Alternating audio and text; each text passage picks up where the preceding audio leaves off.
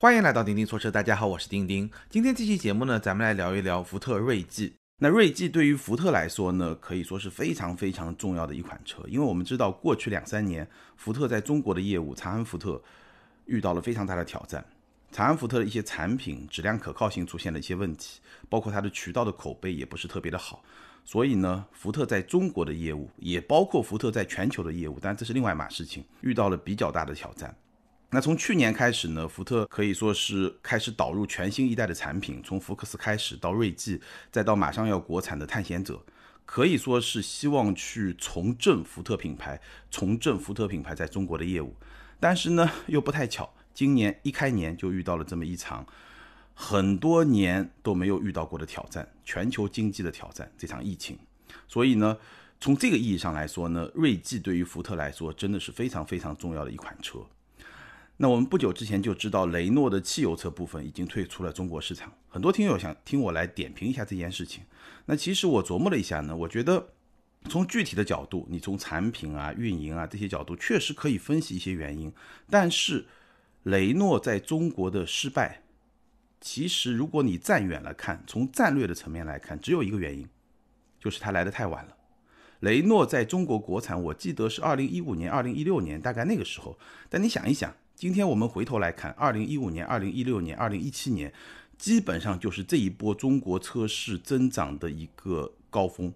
从二零一八年、二零一九年开始是一个下滑，所以雷诺确实是来晚了。那为什么会来晚呢？是因为雷诺、日产、三菱这个联盟，但三菱这个品牌相对来说比较小。那雷诺、日产两个大品牌，他们在全球的布局是各有侧重的。比如说在欧洲就是雷诺品牌为主。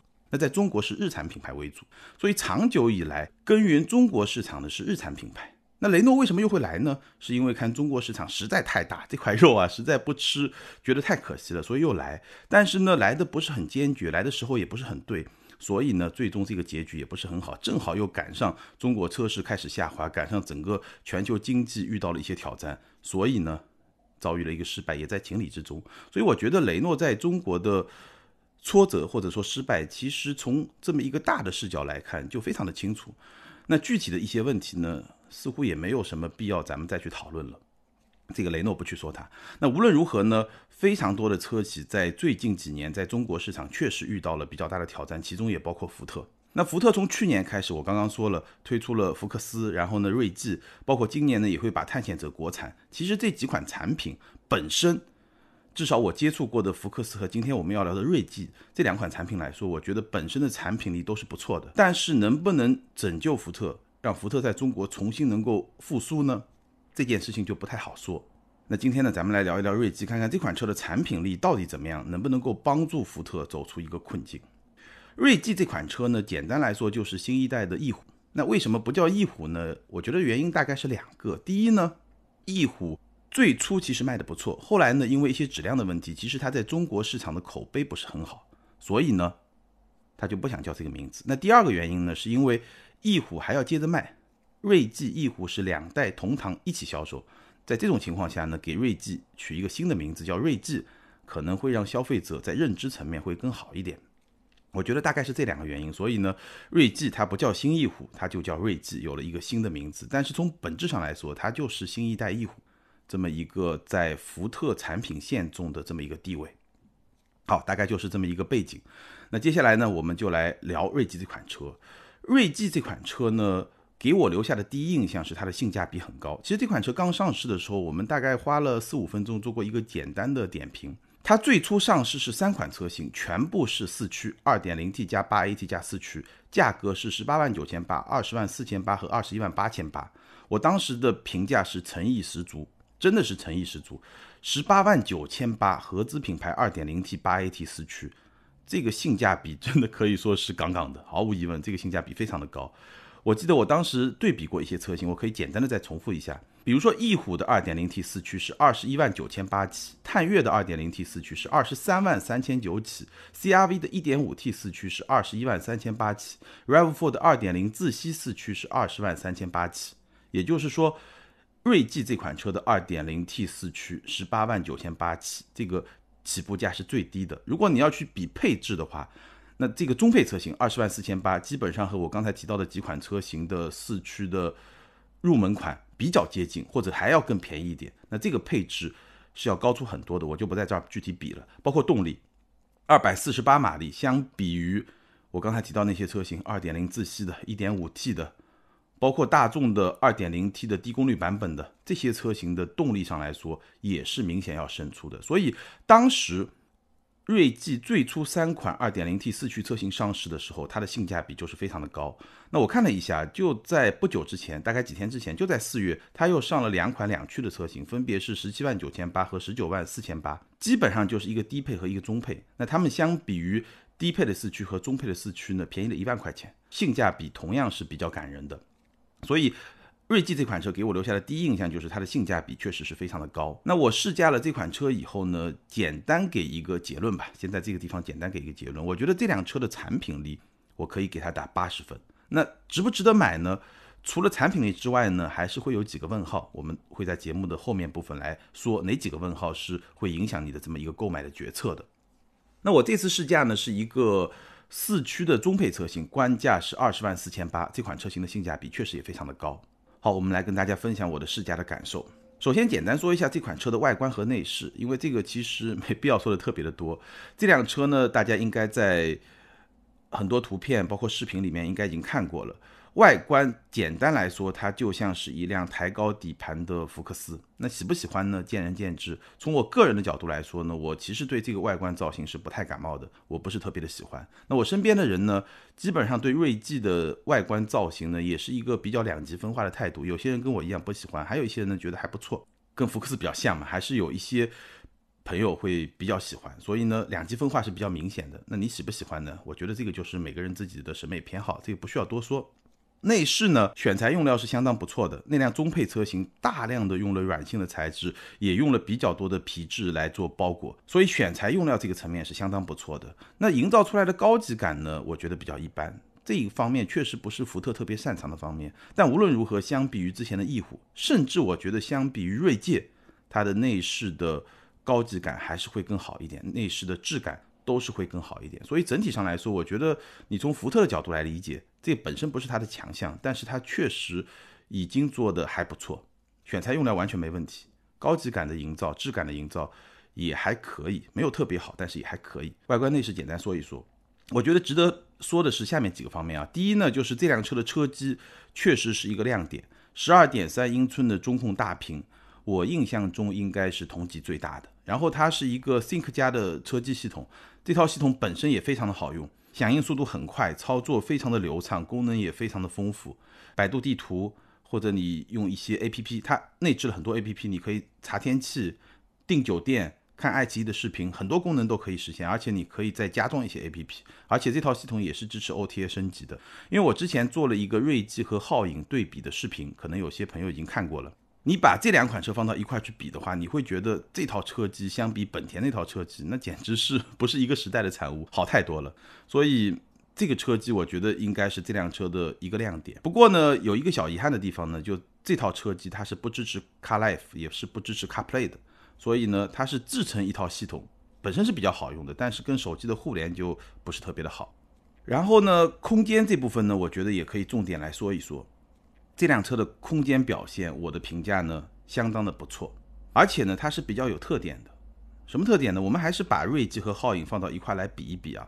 上一期节目我们聊过皓影，我说皓影的乘坐空间在紧凑级 SUV 里面是领先的，是非常出色的，可以说是最好的。它的乘坐空间表现已经非常接近，或者说跟探岳是差不多，非常接近途观 L。而那两款车，一般我们把它们定义为中级 SUV。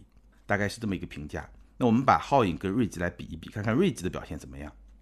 后排的腿部空间，我的身高一米七七，前排调完我合适的驾驶姿势，后排腿部空间，皓影两拳半，锐际两拳，皓影多了半拳。头部空间，皓影是一拳，锐际是半拳，皓影又多了半拳。那是不是说皓影的后排乘坐空间就比锐际好呢？其实不是。怎么说呢？你仔细去体验啊，你会发现。锐际的车厢地板是会比皓影更低一点的，但是呢，锐际的座椅又会比皓影稍微高一点，所以你想象一下，在脑子里面想象一下，我们没有画面，没有办法给你呈现，就是地板低一点，坐垫高一点，所以它整个的坐的这种姿势会更加的自然。而皓影呢，多多少少还是有一点坐小板凳的感觉，但这个感觉并不明显。那因为皓影的腿部空间很大，所以呢，你可以把腿放低一点，然后把腿往前伸一伸，然后呢，让自己的大腿能够完全的贴合这个坐垫，也是没有问题，也是非常舒服的。但是锐际呢，你就不需要这么做。你不需要腿往前伸，你也不需要把大腿放低，它就能够很好的贴合，很好的支撑住你的这么一个腿部。所以呢，虽然说锐际的腿部空间可能比皓影从测量的角度来说少了半拳，但是呢，它的乘坐的这个坐姿会更加的舒服。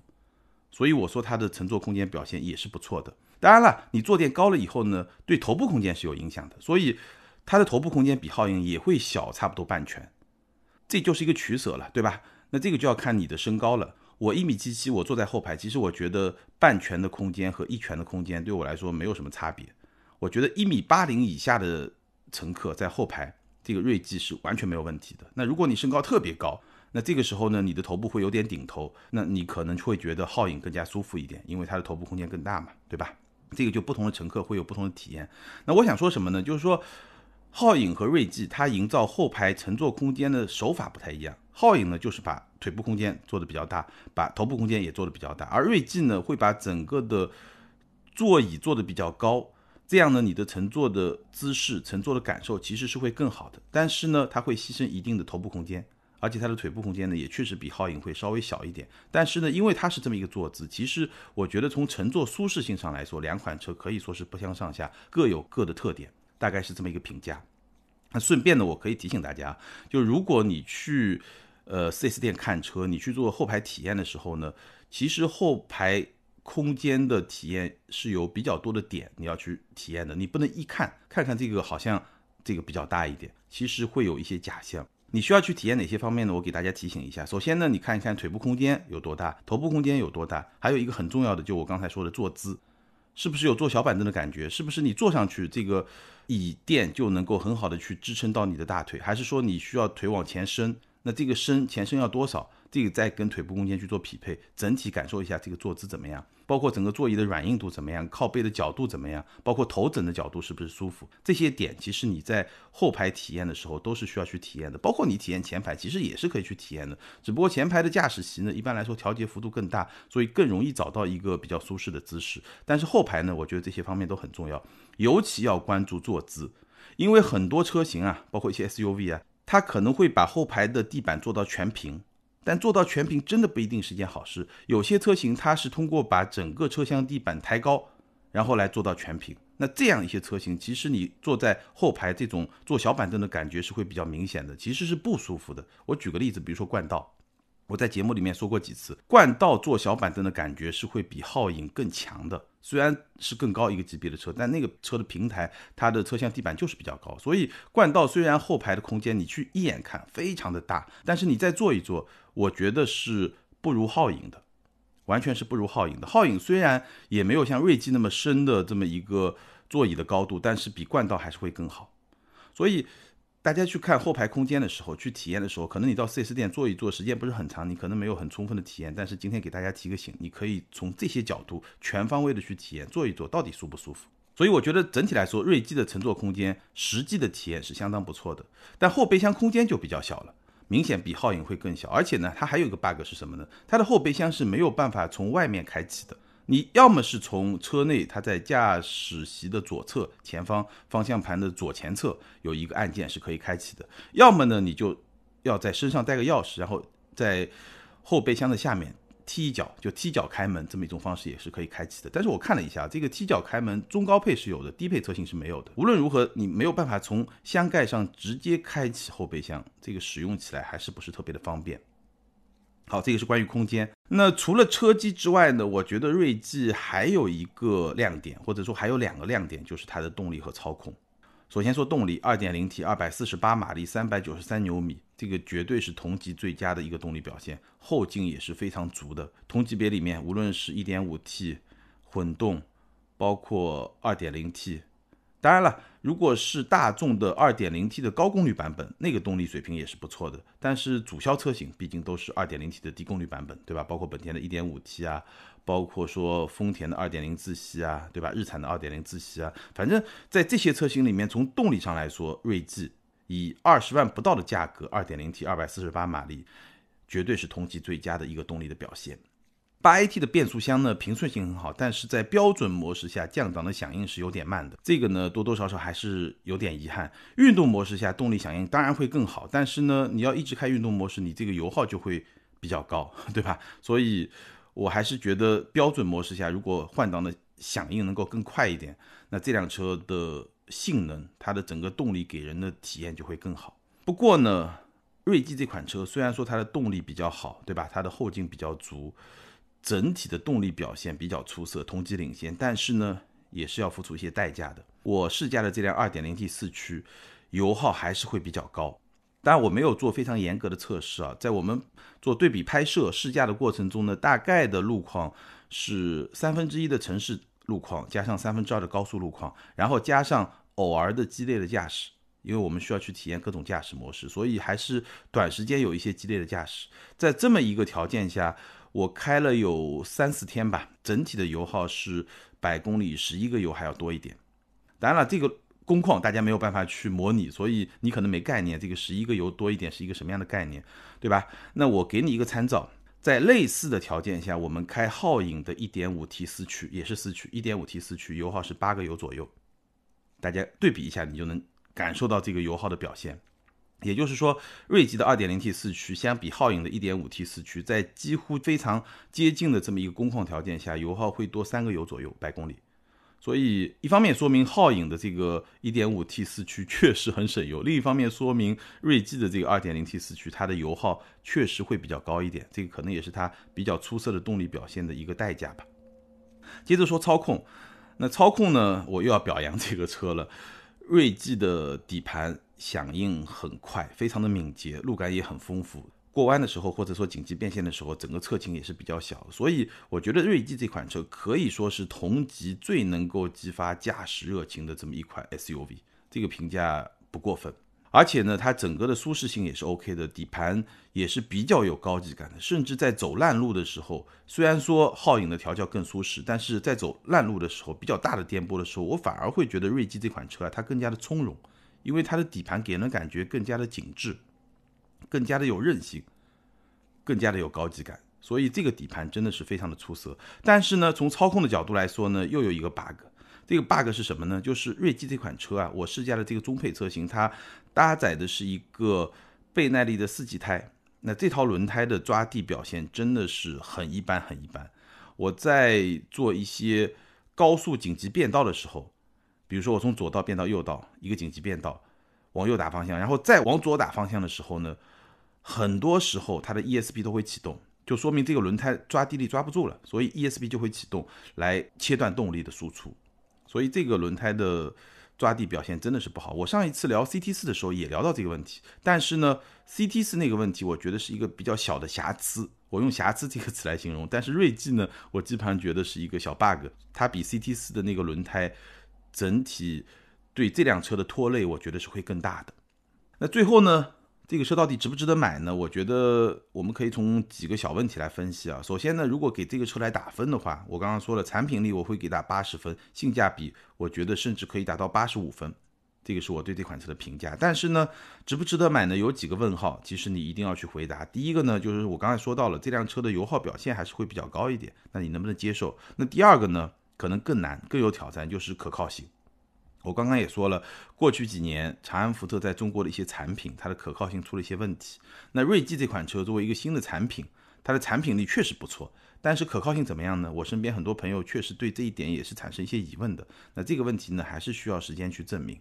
然后呢，这款车锐际四月份上了两个两驱版以后呢，总共是五个配置。那这五个配置怎么来选？如果你对这款车感兴趣的话。我觉得呢，简单来说，五个配置都可以买。为什么呢？因为锐际它整体的配置呢，相对还是比较简单。它跟 CRV 啊、跟皓影不太一样。CRV 我印象中是十一个配置，皓影也是十一个配置，配置非常的多。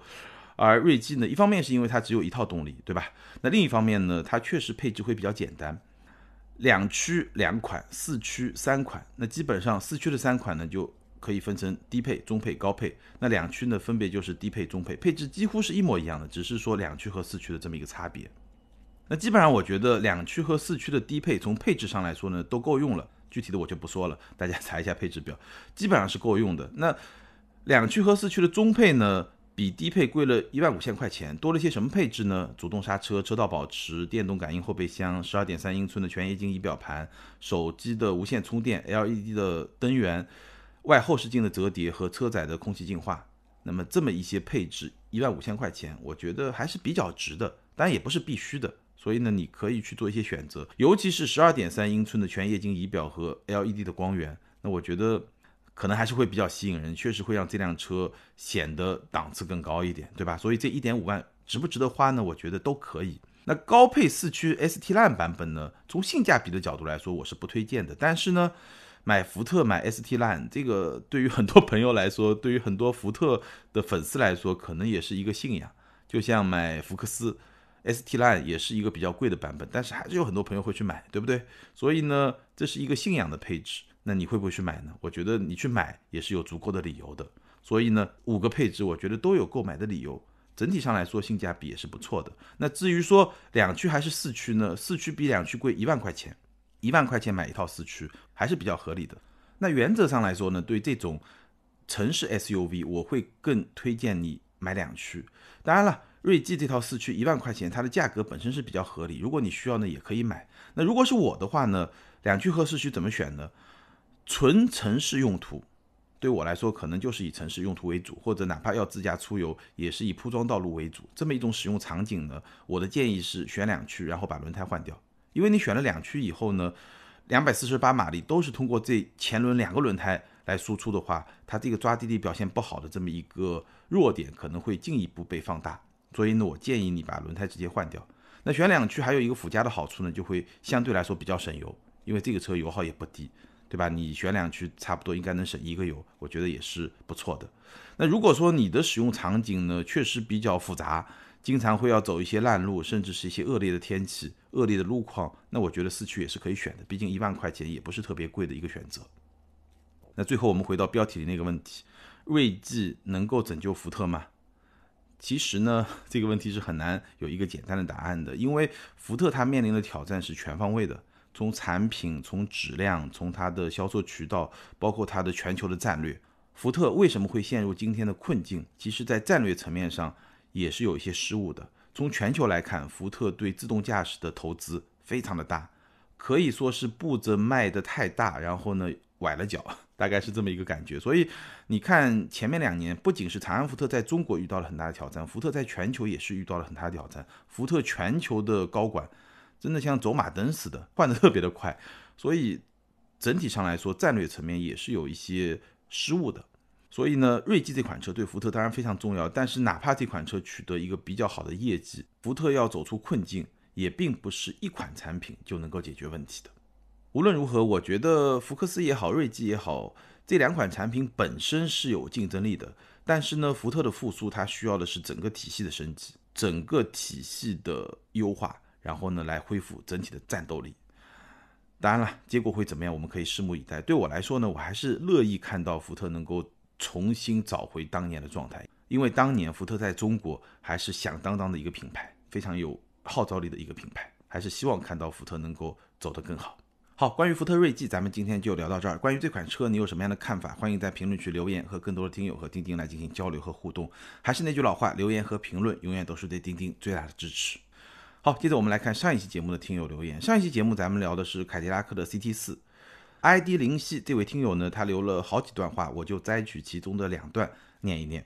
他说：“关于 CT 四，不得不说凯迪拉克真的是聪明，对外营销宣称 CT 五更大更舒适，CT 四更小更紧凑更运动，把 CT 四和 CT 五这两款车直接对标宝马三系这一个级别的市场。”实际上却是 CT 五利用大半级的优势去对标宝马三系，CT 四利用大半级的优势对标宝马一系和奥迪 A 三。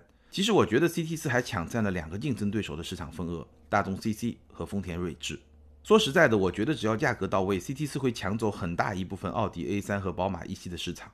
对车不感兴趣的人可能觉得奥迪 A 四和 A 六差距不大。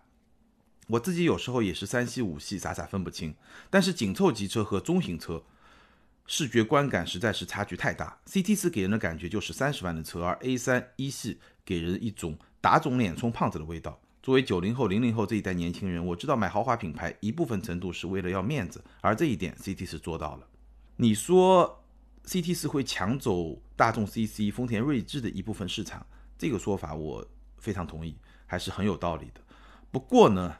大众 CC 和丰田锐志这两款车，它本身的市场其实也不大，抢来也没有多大的市场。那至于说面子呢，我其实不是特别确定啊，是一辆更大一点的凯迪拉克更有面子呢，还是奔驰、宝马、奥迪的车标更有面子？